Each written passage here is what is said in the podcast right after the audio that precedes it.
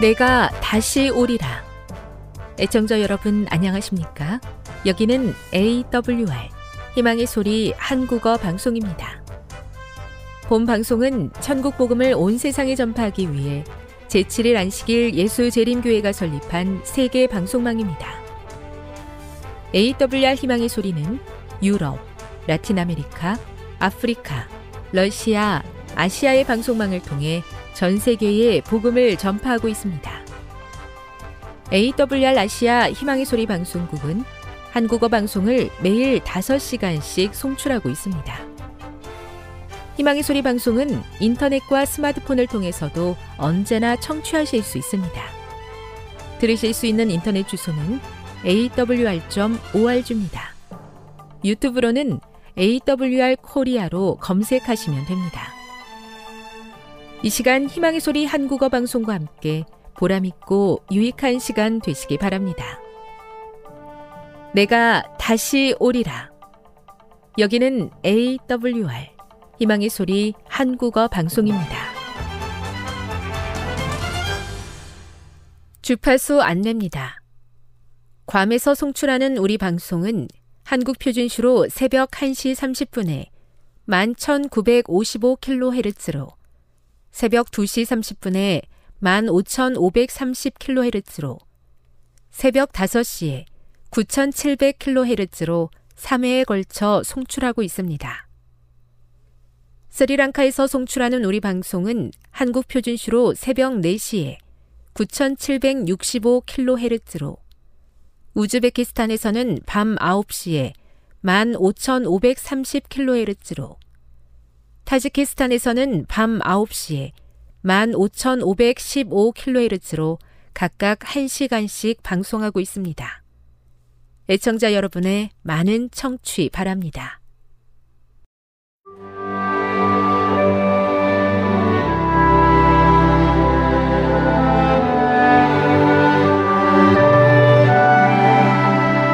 읽어주는 교과 셋째 날 8월 29일 화요일 그리스도의 신부로서의 교회 2 바울이 고린도의 그리스도인들에게 호소할 때 고대 결혼식의 요소들을 어떻게 사용하고 있는가? 신부를 드리는 일은 어떻게 일어나는가? 고대 결혼식의 마지막 요소를 사용하여 바울은 에베소서 5장 25에서 27절에서 그리스도를 다음과 같이 묘사한다. 6. 신부를 자신에게 드리는 분. 고대에는 신부를 신랑 들러리 또는 신부의 아버지가 신랑에게 주었다. 절대 신랑이 주는 일은 없다. 그러나 이 구절, 영광스러운 교회의 세우사에서 바울은 예수님이 교회를 자신에게 신부로서 드린다고 말한다. 바울은 결혼 관습과 역할을 사용하여 그리스도와 교회의 관계를 시간 흐름의 순서대로 전개해 보이고 있다. 1. 약혼. 그리스도께서는 교회를 위해 자신을 바치심으로 교회와 약혼하셨다. 2. 결혼식을 위한 준비. 신랑의 관심은 신부를 거룩하게 하고 정결하게 하시는 노력으로 계속되고 있다. 3. 결혼식. 그리스도의 관심은 결혼식에서 신부를 드리는 데 있다. 이 마지막 요소는 신랑 되신 그리스도께서 재림하실 때 교회를 신부로 맞이하러 오셔서 그녀를 자신에게로 인도할 성대한 결혼식을 고대한다. 고대 결혼식은 종종 야간 행렬로 시작되었다. 신랑과 그의 수행단은 신랑의 집에 모여 성대한 의식과 함께 행렬을 시작했다. 횃불을 밝히고 흥겹고 즐거운 음악과 함께 큰 환호성을 지르며 군중은 신부의 집을 향해 행진한다. 신부의 집에서 신부를 맞이하거나 도중에 신부의 행렬을 만나면 무리는 부부를 새 집으로 데려다 주고 하객들은 일주일 동안 잔치를 벌이며 신부를 신랑에게 드리는 결혼식으로 절정을 이룬다. 바울은 그리스도가 교회를 신랑에게 드리는 모습을 묘사할 때 이 성대한 행렬과 드리는 순간을 그리고 있다. 그렇게 함으로써 그는 그리스도와 교회 사이에 오랜 언약이 완성되고 결혼식이 성사되는 미래에 있을 결혼식으로서의 그리스도의 재림을 감동적으로 묘사하고 있다. 교훈입니다. 고대 결혼식의 성대한 행렬과 신랑이 신부를 맞는 순간은 그리스도와 교회 사이의 오랜 언약의 성취로 맞을 재림의 순간을 생생하고 감동적으로 묘사한다. 묵상. 결혼식 날 이루어지는 모든 기쁨과 주님과 만나는 그날에 있을 환희와 감격에 대해서 묵상해 보십시오. 적용. 이 긍정적이고 행복하며 희망적인 은유에서 그대를 위한 어떤 기별을 간직해야 하겠습니까? 영감의 교훈입니다. 구속으로 연합되는 그리스도와 교회. 그리스도께서는 또한 결혼 관계를 당신과 구속받은 당신의 백성들과의 연합을 상징하게 하심으로써 영광스럽게 하셨다. 그리스도 자신은 신랑이며 교회는 신부인데 그분께서는 당신께서 택하신 신부에 대하여 나의 사랑 너는 순전히 어여뻐서 아무 흠이 없구나 라고 말씀하신다. 그리스도께서 교회를 사랑하시고 위하여 자신을 주심같이 하라. 남편들도 자기 아내 사랑하기를 제 몸같이 할지니라. 치료봉사 356 재림의 소망을 주심을 감사합니다. 축복과 시험 사이에서 흔들리는 세상의 결혼식과는 다른 하늘의 결혼식을 약속하셨사오니 하나님의 약속이 어떻게 성취되는지 볼 수 있는 특권을 주시옵소서. 그날의 소망과 약속으로 살게 하옵소서.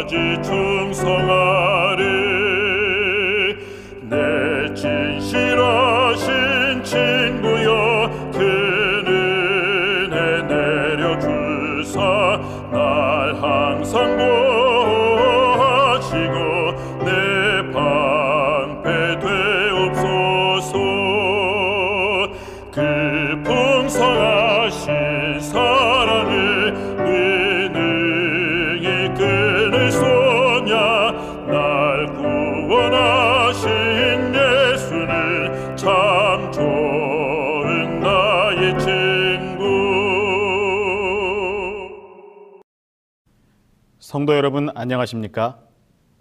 하나님의 말씀 마가복음 6장 48절로 50절의 말씀입니다.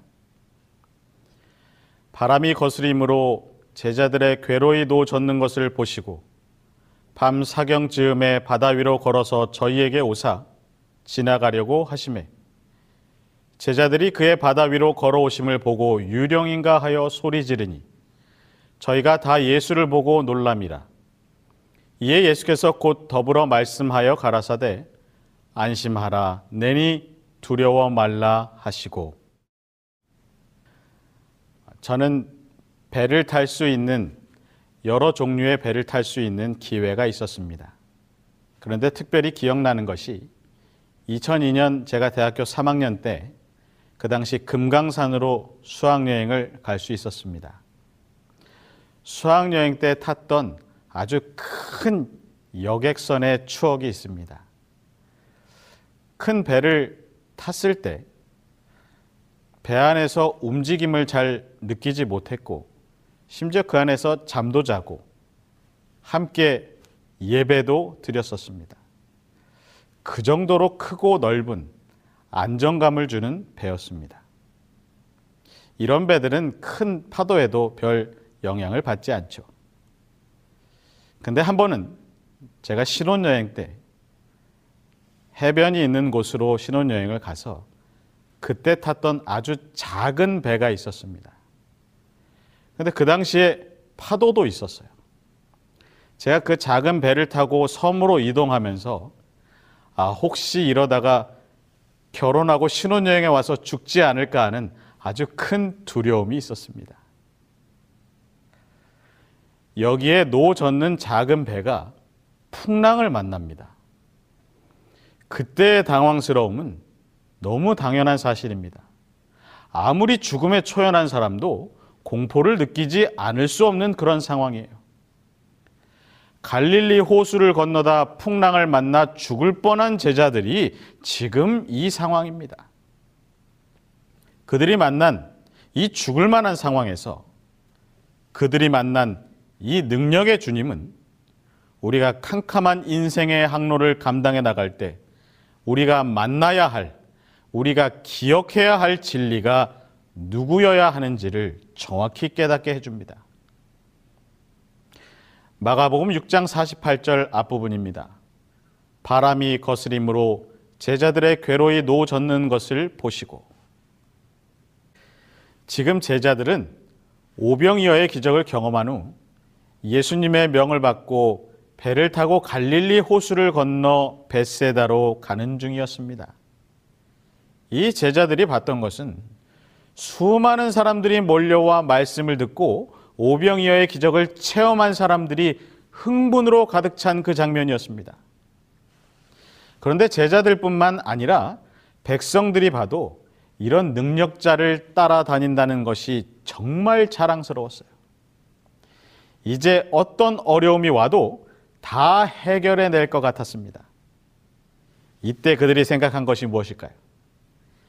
이렇게 잘 될 때, 잘 풀릴 때, 뭘 해도 될 것 같은 그때, 이 사람들의 마음은 벅차오릅니다. 시대의 소망 377쪽은 당시 벅차오른 그들의 마음을 이렇게 표현합니다. 종일토록 확신은 더욱 강하여졌다. 그 최고의 행위는 오래 기다리던 구원자가 그들 사이에 계시다는 보증이었다. 백성들의 소망은 점점 부풀어 올랐다. 이분이야말로 유대를 지상의 낙원, 젖과 꿀이 흐르는 땅으로 만드실 바로 그분이시다. 그는 온갖 소망을 만족시켜 줄 수 있다. 그는 증오하는 로마의 세력을 부술 수 있다. 그는 유다와 예루살렘을 구원하실 수 있다. 그는 국가들을 정복하여 오랫동안 추구하여 왔던 권세를 이스라엘에게 돌릴 수 있다. 백성들은 열광적으로 당장 예수를 왕으로 추대하려고 한다. 백성들은 열광적으로 당장 예수를 왕으로 추대하려고 한다. 그런데 예수님은 반대셨어요. 열광적으로 예수님을 왕으로 추대하려고 하는 그들과 반대로 예수님은 차분하게 제자들을 건너편으로 보내시고 흥분한 무리들을 다 흩어버리십니다. 제자들이 예수님을 따르는 동안 그들은 늘 이런 일을 당했습니다. 많은 어려움을 겪었어요. 귀신을 쫓아내려고 하는데 안 됩니다. 수천 명의 군중들에게 떡을 먹이는 일로 난관에 부딪힌 일도 두 번이나 있었고요. 선생님을 부인하는 일도 생기고 선생님을 버리고 도망가는 일까지 있었습니다. 제자들끼리는 또 어때요? 자기들끼리 누가 높냐 시도 때도 없이 싸웁니다. 그 일들이 지나가니 다시 자신의 십자가를 놓고 기도해야 됐고 또 실제로 십자가에서 죽음의 고통을 겪었습니다. 하나의 고통이 끝나면 다른 고통이 계속 제자들과 예수님을 기다리고 있었어요. 백성들은 오병이어의 기적을 보고 흥분하여 뜨거워졌지만 어느 일도 일어나지 않는 그 상황을 보면서 오히려 제자들을 비방합니다. 능력 있는 이적을 행하실 수 있는 선생님과 함께 있으면서도 속이는 자들이라는 비방을 받는 것은 제자들로서는 견디기 힘든 시련이었습니다. 아시다시피 제자들은 그날 하늘의 기적을 경험한 사람들입니다. 그럼에도 제자들은 군중들의 힘든 비방으로 너무 힘들어 했어요. 이 귀하고 영광스러운 날에 대한 기억이 그들을 믿음과 소망으로 가득 차게 했어야 했지만 그렇지 못했습니다. 만일 제자들이 백성들의 소리에 마음을 쓰는 것이 아니라 그들이 그날 경험한 하나님께서 베풀어 주신 기적들에 대하여 서로 말했다면 결코 제자들은 시험에 빠지지도 실망하지도 않았을 것입니다. 마음에 다른 생각을 갖고 있을 때 이들이 시험을 만나게 된 것입니다. 여러분, 마음에 다른 생각이 있는데 어떻게 예수님을 생각할 수 있겠습니까? 마음에 다른 생각이 있는데 어떻게 하나님의 마음을 생각할 수 있을까요? 유혹하는 사단은 한순간도 저와 여러분을 쉬게 하지 않기 위해 애쓸 것입니다. 계속해서 우리의 마음 가운데 하나님을 생각하지 않도록 애쓸 것입니다. 하지만 하나님께서는 시편에도 말씀하셨듯이 낮의 해와 밤의 달도 상치 못할 것이라고 분명히 약속하고 계십니다. 여러분, 우리가 인생길을 사는 동안 어려움은 언제나 있습니다. 하지만 한순간도 우리를 놓지 않고 수많은 시험 속에서 상하지 않도록 우리를 보호하겠다고 약속하신 그 하나님의 사랑을 기억하는 주님의 자녀들이 되시기를 간절히 바랍니다. 마가복음 6장 48절 뒷부분입니다. 밤 사경 즈음에 바다 위로 걸어서 저희에게 오사 지나가려고 하심에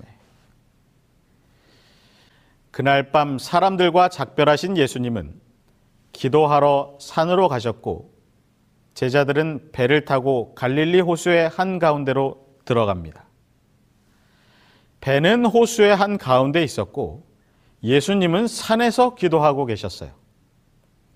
그때 제자들이 감당할 수 없을 만한 큰 바람이 불었습니다. 말씀처럼 그들이 괴로이 노젓는 것을 보신 예수님은 밤 사경, 그러니까 새벽 3시에서 6시 정도 사이에 바다 위로 걸어서 저희에게 오셨습니다. 여러분, 왜 우리는 안심해도 될까요? 예수님께서 언제나 우리를 위해 기도하고 계시기 때문입니다. 늘 보고 계시기 때문입니다. 언제나 우리를 도우러 오시기 때문입니다. 위기의 순간에 예수님은 늘 우리 곁에 계십니다. 예수님은 언제나 위기를 당한 제자들을 찾아가셨습니다. 언제나 어려움을 당한 이들을 찾아가셔요. 수가성 사마리아 여인이 삶을 고민하고 있을 때 찾아가셨습니다. 죽음의 위기에 있던 야이로의 가정을 찾아가셨어요. 우연히 병자들을 만나고 우연히 귀신 들린 자를 만나신 것이 아니라 오직 그 한 사람 때문에 그들을 찾아가십니다. 예수님께서 사랑하시는 여러분, 주님은 지금도 여러분의 병든 몸을 고쳐주기 위해 찾아오십니다. 영적인 아픔으로 인하여 괴로워하는 자를 구하기 위해 오십니다. 실패한 이들에게 용기를 주시고 낙심한 이들을 위로하시기 위해 오신다는 사실을 꼭 기억하게 되시기를 간절히 바랍니다. 그런데 한 가지 재미있는 말은 바다 위로 걸어서 저희에게 오사 지나가려고 하셨다는 것입니다. 여러분 혹시 아이스크림 싫어하시는 분 계십니까? 아마 대부분 좋아하실 것입니다. 대부분의 아이들이 좋아하고 젊은 여성분들이 좋아하고 또 이제 술 담배 안 하시는 아버님들이 참 좋아하셔요. 그리고 저도 좋아합니다. 그런데 여러분 혹시 이 터키 아이스크림이라는 것을 먹어보셨습니까? 간단히 설명드리자면 이 쫀득한 아이스크림을 이 콘에 넣어서 이렇게 줄 듯 말 듯 계속 그렇게 한참을 장난을 하다가 다 포기할 때쯤 아이스크림을 그제서야 넘겨줍니다. 저는 이걸 굉장히 싫어합니다. 줄 듯 말 듯 주려고 하다가 메롱하고 안 주는 것 같아요. 참 좋아하는 그 아이스크림 맛이 뚝 떨어져 버립니다. 예수님께서 그곳까지 오셨습니다. 그런데 예수님은 그냥 도와주신 것이 아니라 말씀해 보니 지나가려고 하셨습니다. 왜 지나가려고 하셨을까요? 줄 듯 말 듯 메롱 애태우시려고요? 아니요. 시대의 소망 381쪽은 이렇게 말합니다. 예수께서 마치 그들을 지나쳐 버릴 듯이 앞으로 지나가셨다. 그러나 제자들은 예수이신 줄을 알고 구해 주시기를 간구하면서 소리 질렀다. 그들의 사랑하는 주께서는 돌아서시고 그의 음성이 저희의 공포를 가라앉혔다. 안심하라 내니 두려워 말라. 그들이 이 기이한 사실을 확인할 수 있게 되자마자 거의 정신을 잃다시피 기뻐하였다. 놀리기 위함이 아니라 그들의 간절한 믿음과 소원을 보기 위해서였어요. 여러분, 지금도 위기를 당한 이들에게 기회는 지나가고 있습니다. 위기를 당한 이들의 곁을 예수님은 여전히 지나가고 계셔요. 그분을 붙잡는 것은 우리가 해야 할 일입니다. 여러분 부디 지나가시는 예수님을 꼭 붙잡으시기를 바랍니다. 다시 말씀을 보면 예수께서 제자들이 괴로이 노 젓는 것을 보셨다고 말합니다. 노젓는 고통을 보셨다는 말이에요. 예수님은 여러분이 힘겹게 살아가는 그것을 다 보십니다. 계속 보고 계셔요. 예의주시하여 언제 찾아갈지 보고 계십니다. 제자들은 호수 한 가운데 있었습니다. 불과 4km 남짓한 그 거리를 밤중까지 바람과 싸우며 노를 저었어요.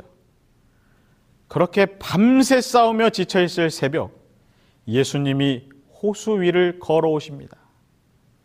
제자들이 밤 사경에 사경을 헤매며 싸우는 그 호수에 유유히 예수님이 등장하신 것입니다. 그래서 제자들이 놀랐어요. 분명히 이곳에 계실 분이 아닌데 이곳에 계시니 너무 놀란 것입니다. 많은 사람들은 예수님이 늘 자기를 떠나 계신 것으로 압니다. 그러나 아닙니다. 지금 눈에 보이지는 않지만 예수님은 언제나 함께 하셔요. 늘 제자들을 위해 기도하고 계셨어요. 그러다가 위기를 당한 제자들을 보시고 거기까지 가까이 가십니다. 비록 몸이 떨어져 있는 것처럼 보여도 모든 신경이 그의 모든 마음이 제자들 곁에 있었습니다. 비록 그들은 호수 가운데 있었지만 예수님의 기도 때문에 육지에 있는 것과 같았고 제자들만 그곳에 있었지만 예수님의 기도 때문에 사실은 예수님과 함께 있는 것이었습니다. 시대 소망에 있는 말씀이에요. 예수께서는 그들을 잊지 않으셨다. 감찰하시는 자 예수께서는 해안에서 겁에 질려 태풍과 싸우고 있는 그들을 보셨다. 예수께서는 일순간도 당신의 제자들을 잊지 않으셨다.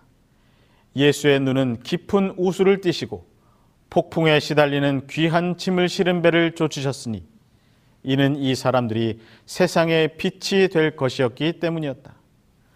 어머니가 부드러운 사랑으로 그의 자녀를 보살피는 것처럼 긍휼이 많으신 주께서는 당신의 제자들을 지켜보셨다. 일순간도 잊지 않으셨다. 여러분, 우리의 삶의 끊임없는 어려움의 현장에 예수 그리스도께서 지금도 여러분의 앞을 지나고 계십니다. 그분을 잡는 것은 저와 여러분의 몫이에요. 정말 감사한 것은 그분은 일순간도 나를 잊지 않으시는 분이라는 사실입니다. 늘 내 옆에 계시는 예수님을 발견하고 꼭 붙잡는 주의 제자들이 되시기를 간절히 바랍니다. 마가복음 6장 52절의 말씀입니다. 이는 저희가 그 떡 대시던 일을 깨닫지 못하고 도리어 그 마음이 둔하여졌음이러라. 우리 속담에 비온 뒤에 땅이 굳는다는 말이 있습니다. 누가복음 8장 25절에도 보면 갈릴리 호수를 건너가던 제자들이 풍랑을 만난 적이 있습니다. 그런데 그들이 당황해서 어찌할 바를 모를 때에 예수님이 풍랑을 잔잔케 하시죠. 그때 제자들에게 너희 믿음이 어디 있느냐며 책망하셨어요. 바로 그날 이분이 하나님의 아들이신 것을 알았음에도 저희가 그 귀한 오병이어의 기적을 체험하고서도 그것을 깨닫지 못한 것은 도리어 그 마음이 둔하여졌기 때문입니다. 분명히 그들이 기적을 체험했음에도 불구하고 어느새 금방 그것을 잊어버린 것입니다. 예수님의 은혜도 그분의 능력도 다 잊어버렸어요. 그런데 이제 물 위를 걸어서 오신 구주 예수님을 만난 순간 그들의 믿음이 다시 살아났습니다. 어려움을 겪은 다음 주님을 향한 제자들의 믿음이 다시 살아났던 것이죠. 여러분, 환란을 겪은 다음 우리의 믿음이 다시 새롭게 살아나기를 바랍니다. 고통을 통과한 다음 예수님에 대한 사랑이 회복되기를 바랍니다. 비록 죽을 고비를 넘겼더라도 그 고통을 통해 예수님의 은혜를 깨닫는 경험을 했다면 그것은 더 큰 복이 될 것임을 믿게 되시기를 간절히 바랍니다. 시대 소망 382쪽이에요. 예수께서 배 안에 들어가시자마자 바람은 멈추고 배는 곧 저희의 가려던 땅에 이르렀더라. 공포의 밤은 가고 먼 동이 트기 시작하였다. 제자들과 또한 배에 탔던 다른 사람들은 감사한 마음으로 예수의 발 앞에 부복하여 진실로 하나님의 아들이로 소이다라고 말하였다. 여러분 시련이 시련으로만 끝난다면 그 시련은 의미가 없습니다. 시련이 있고 나서 우리의 믿음이 성장해야 합니다. 오늘 저와 여러분은 갈릴리 호수보다 더 크고 위험한 언제 어떤 풍랑이 우리를 위협하는지 아무도 모르는 인생의 항해길에 있습니다. 이제는 한숨 돌릴까 하면 파도가 밀려오죠. 좀 되는가 싶으면 또 주저앉을 일이 생겨요. 경제적인 위기가 사라지면 질병의 위험이 찾아오고 질병의 위기가 사라지나 했더니 가정의 위기가 또 찾아옵니다. 가정의 위기가 사라지나 했더니 사람에게 시달리는 일이 기다려요. 이것이 우리네 인생의 길입니다. 그러나 여러분 잊지 마십시오. 예수님은 우리가 위험한 순간을 만날 때 기꺼이 나를 위해 기도하시는 분이십니다. 그리고 위험한 현장에 몸을 날려 찾아오시는 분이에요. 제자들을 괴롭게 하던 그 바다를 딛고 모든 것들을 다 해결하러 직접 찾아오셨습니다. 오늘 여러분의 모든 문제가 이처럼 예수 그리스도의 능력으로 해결되고 믿음이 주님을 향하여 매일매일 성장하게 되기를 간절히 바랍니다. 하나님이 사랑하시는 성도 여러분, 인생의 풍랑을 만나 밤새 고생하고 이런저런 고민 때문에 밤을 지새우며 힘겹게 살아가고 있지는 않으십니까? 여러분, 일순간도 잊지 않으시는 주님이 계심을 잊지 마시기 바랍니다. 항상 여러분을 위해 잊지 않고 기도하고 계시는 예수님을 기억하시기 바랍니다. 그리고 찾아오셔서 결국 우리를 지키시는 예수님을 믿으시기를 바랍니다. 여러분, 참 좋으신 우리 구주. 예수님께서 여러분을 잊지 않고 도우시니 힘든 인생길을지라도 오로지 예수님만 의지하여 저 하늘까지 동행하는 주님의 귀한 자녀들이 되시기를 간절히 바라며 말씀을 마치겠습니다.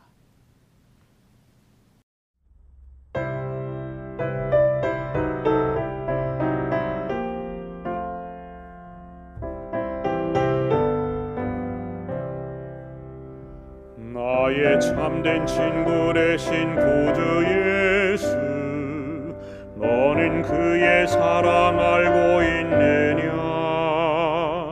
그가 나를 바른 길로 이끄시네. 다른 친구 할 수 없었던 그 일. 주님 외에 다른 친구 같은 친구도 없네. 나를 죄악에서 구원하셨으니 그의 사랑 크셔라. 내가 나의 주를 처음 배웠을 때 나의 맘엔 죄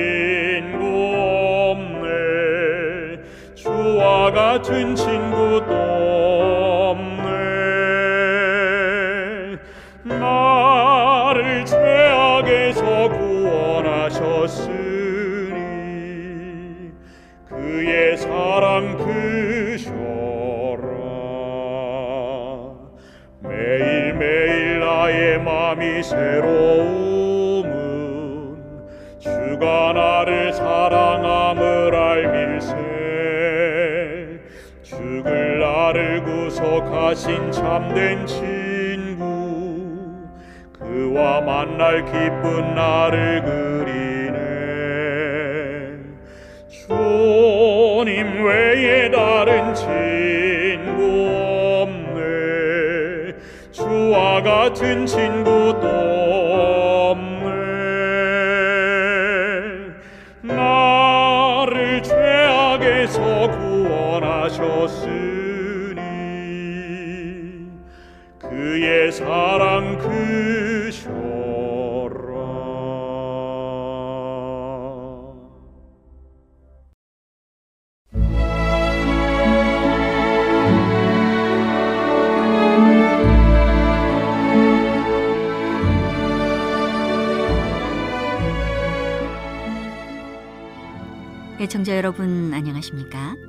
명상의 오솔길의 유병숙입니다.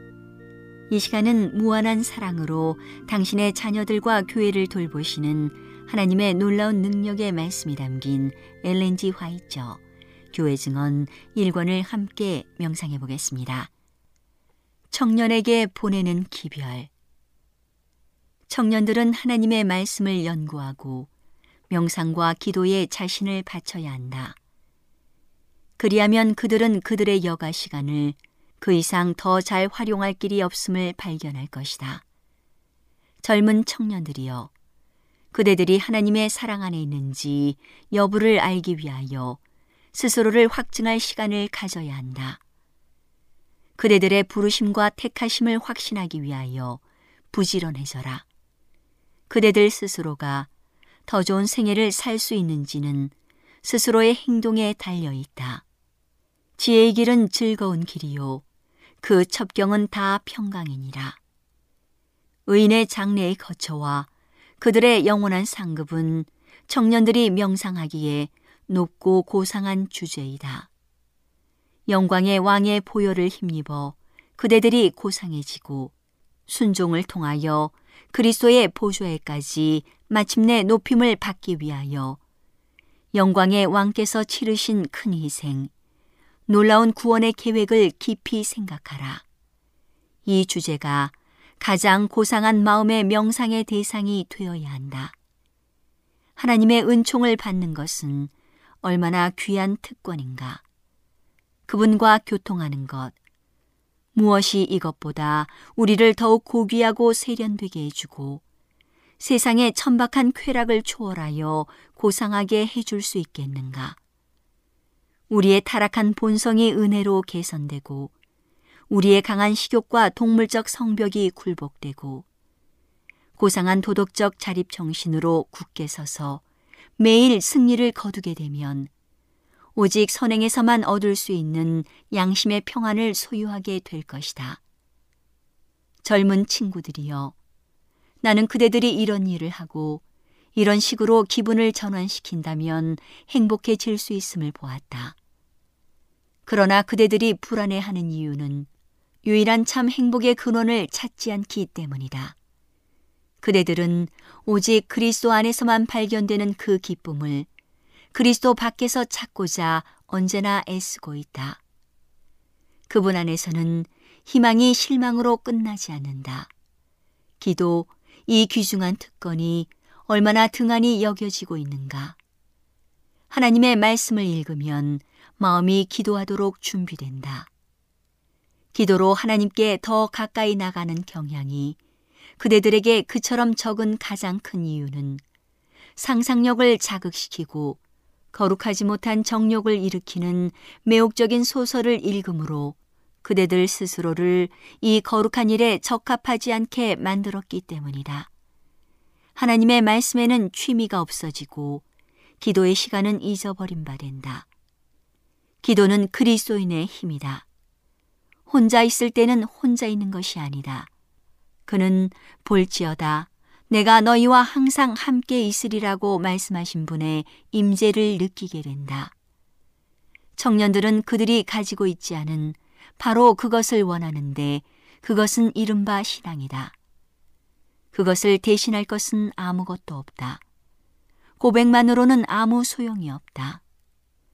지상에 있는 교회의 농명책에는 이름이 기록되어 있지만 생명책에는 기록되어 있지 않다. 나는 20명의 젊은이 중 한 사람도 체험적 신앙이 무엇인지 아는 자가 없음을 보았다. 그들은 스스로를 섬기고 있으면서도 그리스도의 종이라고 공언한다. 그러나 그들을 사로잡고 있는 마력이 깨트려지지 않는 한 그들은 범죄자에게 해당되는 몫이 그들의 것임을 미구에 깨달을 것이다. 진리를 위하여 극기와 희생을 하는 대신 그들은 그 모든 것보다 더욱 편안한 길을 발견해냈다.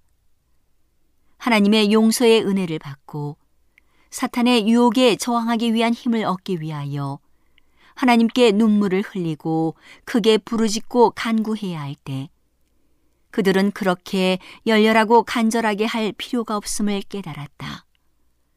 그들은 그런 일 없이도 잘 지낼 수 있다. 영광의 왕 그리스도께서는 당신의 아버지께 심령의 요구를 토로하기 위하여 때때로 혼자서 산과 한적한 곳으로 가셨다. 그러나 능력을 갖고 있지 않은 죄 많은 사람은 그처럼 많은 기도 없이 살아갈 수 있다고 생각한다. 그리스도는 우리의 모본이시다. 그분의 생애는 선한 행실의 모본이었다. 그분은 슬픔의 사람이며 비애를 아는 분이셨다. 그분은 예루살렘이 당신이 제공한 구속을 받아들이지 않으므로 구원을 받을 수 없게 되자 그들을 향하여 오셨다. 그들은 생명을 얻기 위하여 그분께로 나오기를 원치 않았다. 그대들의 생애의 길과 그대들을 구원하기 위하여 그처럼 큰 희생을 하신 주님의 생애를 비교해 보라. 그분께서는 빈번히 축축한 땅 위에서 고민의 기도를 들이시면서 온 밤을 세우셨다. 그대들은 자신의 쾌락을 구하고 있다. 헛되고 경솔한 대화를 들어보라. 웃고 희롱하고 농담하는 소리를 들어보라. 이것이 모본을 본받고 있는 일인가? 여전히 들어보라. 예수님이 언급되고 있는가? 진리가 대화의 주제가 되고 있는가? 말하는 자가 그리스도의 십자가의 영광을 돌리고 있는가? 저 의복, 저 젊은 남자가 말한 것, 저 젊은 여자가 말한 것, 그들이 계획하고 있는 오락 등이 말하는 내용들이다. 그들은 얼마나 들떠 있는가? 천사들은 사탄이 몰고 와서 그 사람들을 애워싸게 한 흑암을 흩어버리기 위하여 그들 주변으로 가까이 접근해 갔는가? 아니다. 결코 그렇지 않다. 보라, 그들은 슬픔 중에 돌아서 버린다. 나는 그 천사들의 얼굴에 있는 눈물을 보았다. 그것 때문에 하나님의 천사들이 울게 되었을까? 물론 그렇다. 영원한 사물은 청년들에게 별로 중요하게 여겨지지 않는다. 오늘은 하나님의 놀라운 능력의 말씀이 담긴 엘렌지 화이처 교회 증언 1권을 함께 명상해 보았습니다. 명상의 오솔길이었습니다.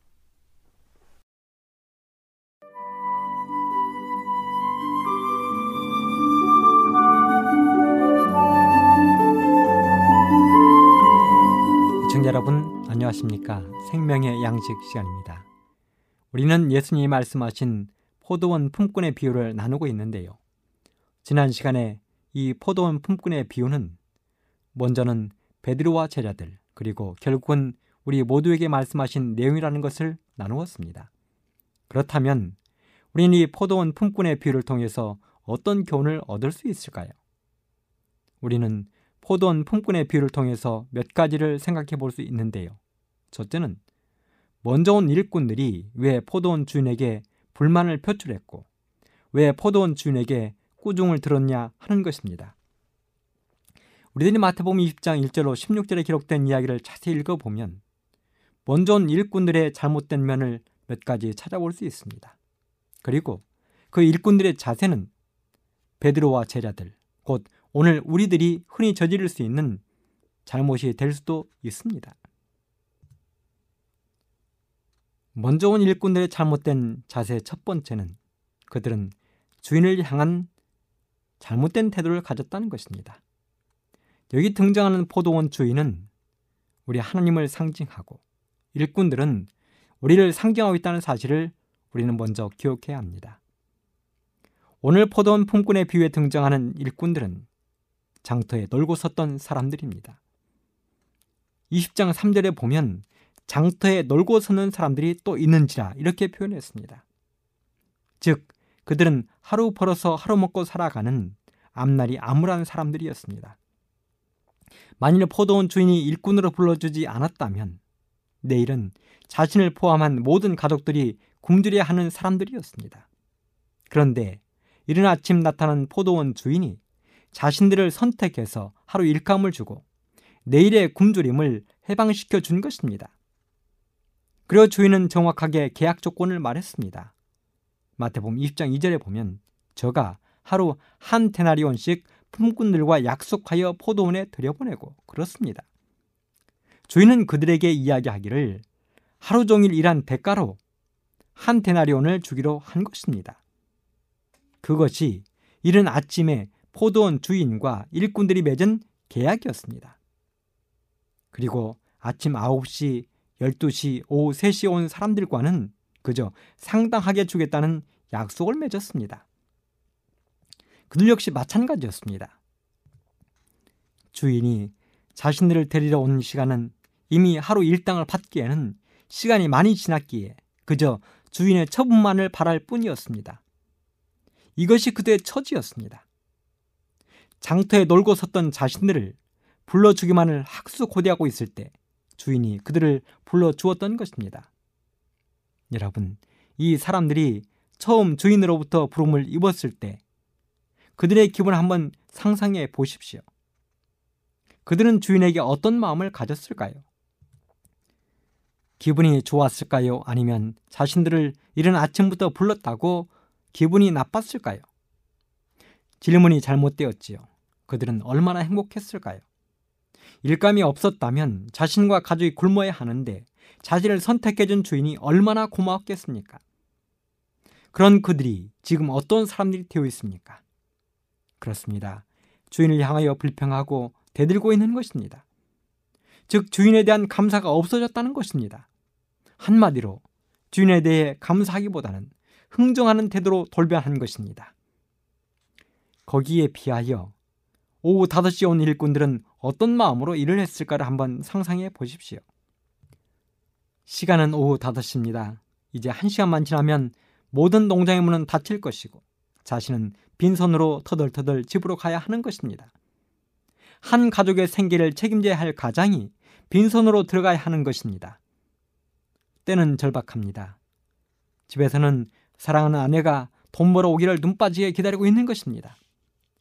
토끼 같은 자식들이 아빠의 손에 알스탕 봉지가 들려있기를 애타게 기다리고 있는 것입니다. 그런데 빈손으로 들어가야 할 자신의 처지를 생각하면 한없이 절망 속으로 빠져 들어가는 것입니다. 그런데 바로 그 절망적인 순간에 포도원 주인이 극적으로 자신을 불러 포도원에 들어가라 한 것입니다. 그래서 다섯이 온 일꾼들은 한없이 감사한 마음으로 일을 했을 것입니다. 이미 먼저 온 일꾼들이 눈치를 보면서 작업 도구들을 정리하는 시간이었지만 그들은 조금이라도 더 하기 위해서 눈에 불을 켰을 것입니다. 주인의 발자국 소리만 들어도 감사했고 주인의 목소리만 들어도 신이 났습니다. 사실 우리들의 신앙과 삶도 이렇게 되어야 합니다. 예수님의 말씀만 보아도 가슴이 벅차고 들으면 행복해야 합니다. 그런데 언제부터인가 말씀을 보아도 감동이 없고 교회에 나가도 행복하지 않다면 찬미를 불어도 즐겁지 않다면 우리는 분명 먼저 온 일꾼들과 다를 바가 없는 것입니다. 사랑하는 애청자 여러분, 분명한 것은 저와 여러분 모두 둘 중에 하나라는 사실입니다.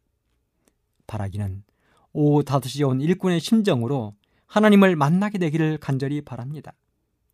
주님에 대한 감사가 무디어지고 신앙의 감동이 메말라 버린 사람들이 아니라 예수님만 생각하면 가슴이 설레이고 감동이 밀려오고 기뻐하는 신앙인이 되시기를 이 시간에 간절히 바랍니다. 참된 신앙, 살아있는 신앙이란 내가 얼마나 신앙을 오래 했고 교회에서 어떤 직분을 맡았느냐가 아니라 지금 이 순간 주님을 향한 감사가 얼마나 깊은가에 달려 있는 것입니다. 이것이 먼저 온 일꾼들에게 부족한 것이었습니다. 그래서 주인에게 꾸중을 들은 것입니다. 두 번째 우리가 찾아야 될 교훈은 먼저 온 일꾼들의 잘못된 점은 자신들의 친구들에게 죄를 짓고 있다는 것입니다. 그들은 다 같이 하루 벌어서 하루 먹고 사는 불쌍한 사람들이었습니다. 어떻게 생각하면 경쟁자들이지만 뒤집어 놓고 생각하면 다 같은 불쌍한 동료이자 이웃이요 친구들이었습니다. 그래서 늦게라도 친구들이 일태의 온 것을 보았다면 환영해주고 이루해 주어야 마땅한 것입니다. 그런데 그들에게는 그런 마음이 애당초 있지 않았습니다. 우리 한번 냉정하게 생각해 봅시다. 지금 먼저 온 사람들이 기분이 상한 이유가 어디에 있습니까? 누구 때문에 기분이 상하고 속이 아픈 것입니까? 주인 때문입니까? 아니면 한 시간만이라고 자신들과 똑같이 한 데나리온을 받은 늦게 온 친구들 때문에 그렇습니까? 생각해 보십시오. 누구 때문에 그랬습니까? 그렇습니다. 한 시간만 이라고 자신들과 똑같이 한 데나리온을 받은 친구들 때문에 기분이 나쁜 것입니다. 주인 때문이 아닙니다. 만일 주인이 아침 6시에 한 번만 일꾼들을 데려오고 일이 맞춰지는 순간에 한 데나리온씩 똑같이 나누어 주었다면 한 사람도 주인을 향하여 불평불만을 늘어놓지 않았을 것입니다. 오히려 주인을 향해 수없이 감사 인사를 하고 다음에 일이 있으면 또 불러달라고 간청했을 것입니다. 그런데 오후 5시에 와서 1시간만 일하고 자신들과 똑같이 한 데나리온을 받은 친구들 때문에 그들은 기분이 상할 대로 상한 것입니다. 하지만 그들이 오후 5시에 온 사람들의 심절 한 번만 생각해 보았다면 결코 그러지 않았을 것입니다. 생각해 보십시오. 오후 5시까지 부름을 입지 못한 사람들이 받았을 정신적인 고통을 말입니다. 거기에 비하면 자신은 얼마나 행복했습니까? 다른 모든 사람들이 자신을 얼마나 부러운 눈으로 바라보았습니까? 사랑하는 청자 여러분, 우리도 이런 사람들은 아닌지 생각해 보아야 됩니다. 다른 사람의 불행을 나의 행복으로 생각했다면 나는 분명 먼 좋은 일꾼들임에 분명합니다. 다음 시간에 계속하도록 하겠습니다. 감사합니다.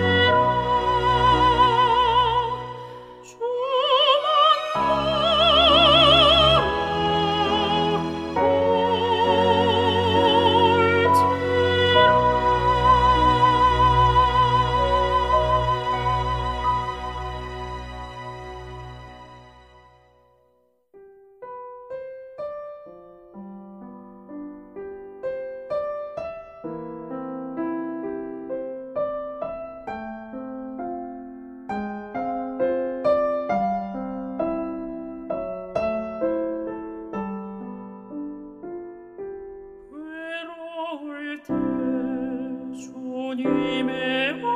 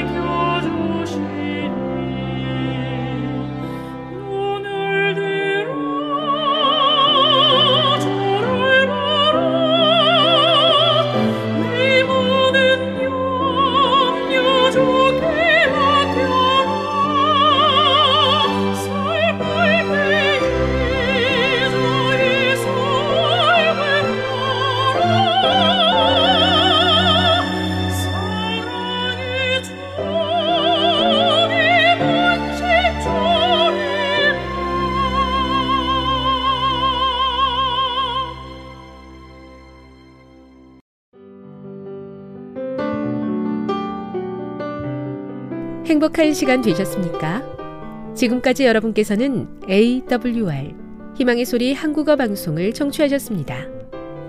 방송을 청취하시고 문의를 원하시는 분은 우편번호 02461 대한민국 서울시 동대문구 이문로 1길 11 희망의 소리 방송부 앞으로 편지나 엽서를 보내주시거나 지역번호 02-3299-5296에서 8번으로 전화 주시기 바랍니다. 지금까지 함께 해주신 애청자 여러분들께 감사드립니다. 애청자 여러분, 다음 이 시간까지 하나님 안에서 늘 평안하십시오. 감사합니다. 내가 다시 오리라. 여기는 AWR 희망의 소리 한국어 방송입니다.